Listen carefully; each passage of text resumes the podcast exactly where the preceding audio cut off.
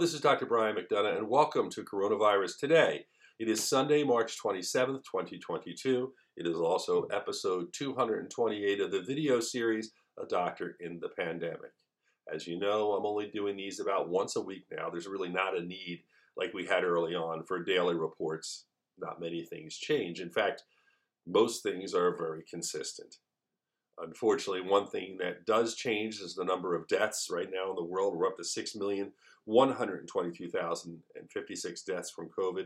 In the U S, nine hundred seventy-six thousand, six hundred sixty-two as we move closer to the one million mark. Uh, in the last twenty-eight days, twenty-seven thousand, six hundred eighty-two people have died in the United States from COVID. Sadly, it's not gone. It's still taking its toll. Uh, a report came out last week saying that probably the numbers we have are probably only about a third of the real numbers. I don't even want to think about that, but that's the reality we're facing. Today, I just want to talk about one thing, and I'm going to be brief because I don't get into politics much. I'm just going to say what happened and let you take from it as you wish. As you know, now two hundred twenty-eight videos, I try to stay with the science, with the facts, and tell you what you can do to save your lives. I try not to get into politics. I have to tell you what happened in New York this week, a couple days ago.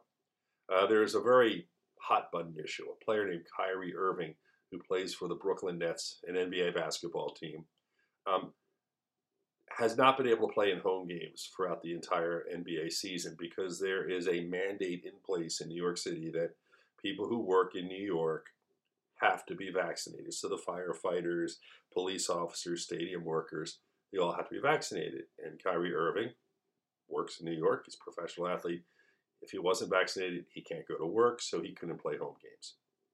Now, throughout this time, and it's absurd, so don't ask me to explain it, visiting players who came into the stadium in Brooklyn were able to play if they were unvaccinated.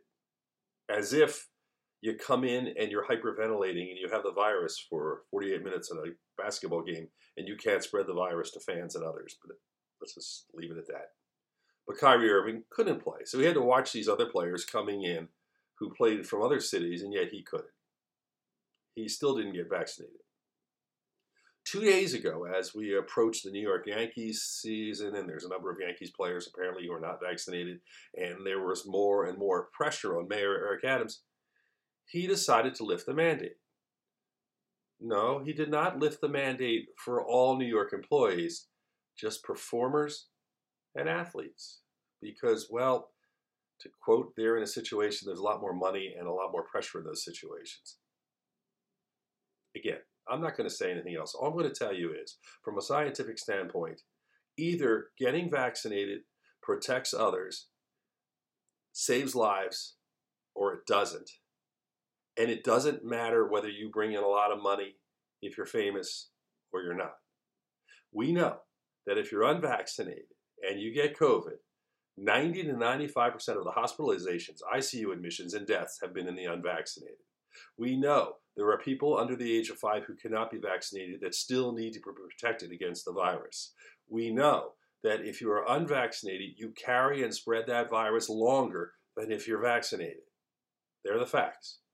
I'm not saying anything else. I'm just telling you that Mayor Eric Adams felt that professional athletes bring in a lot of money, get a lot of attention, and therefore they, unlike firefighters, police officers, and stadium workers, don't have to be vaccinated. That's Coronavirus Today. It is March twenty-seventh, twenty twenty-two.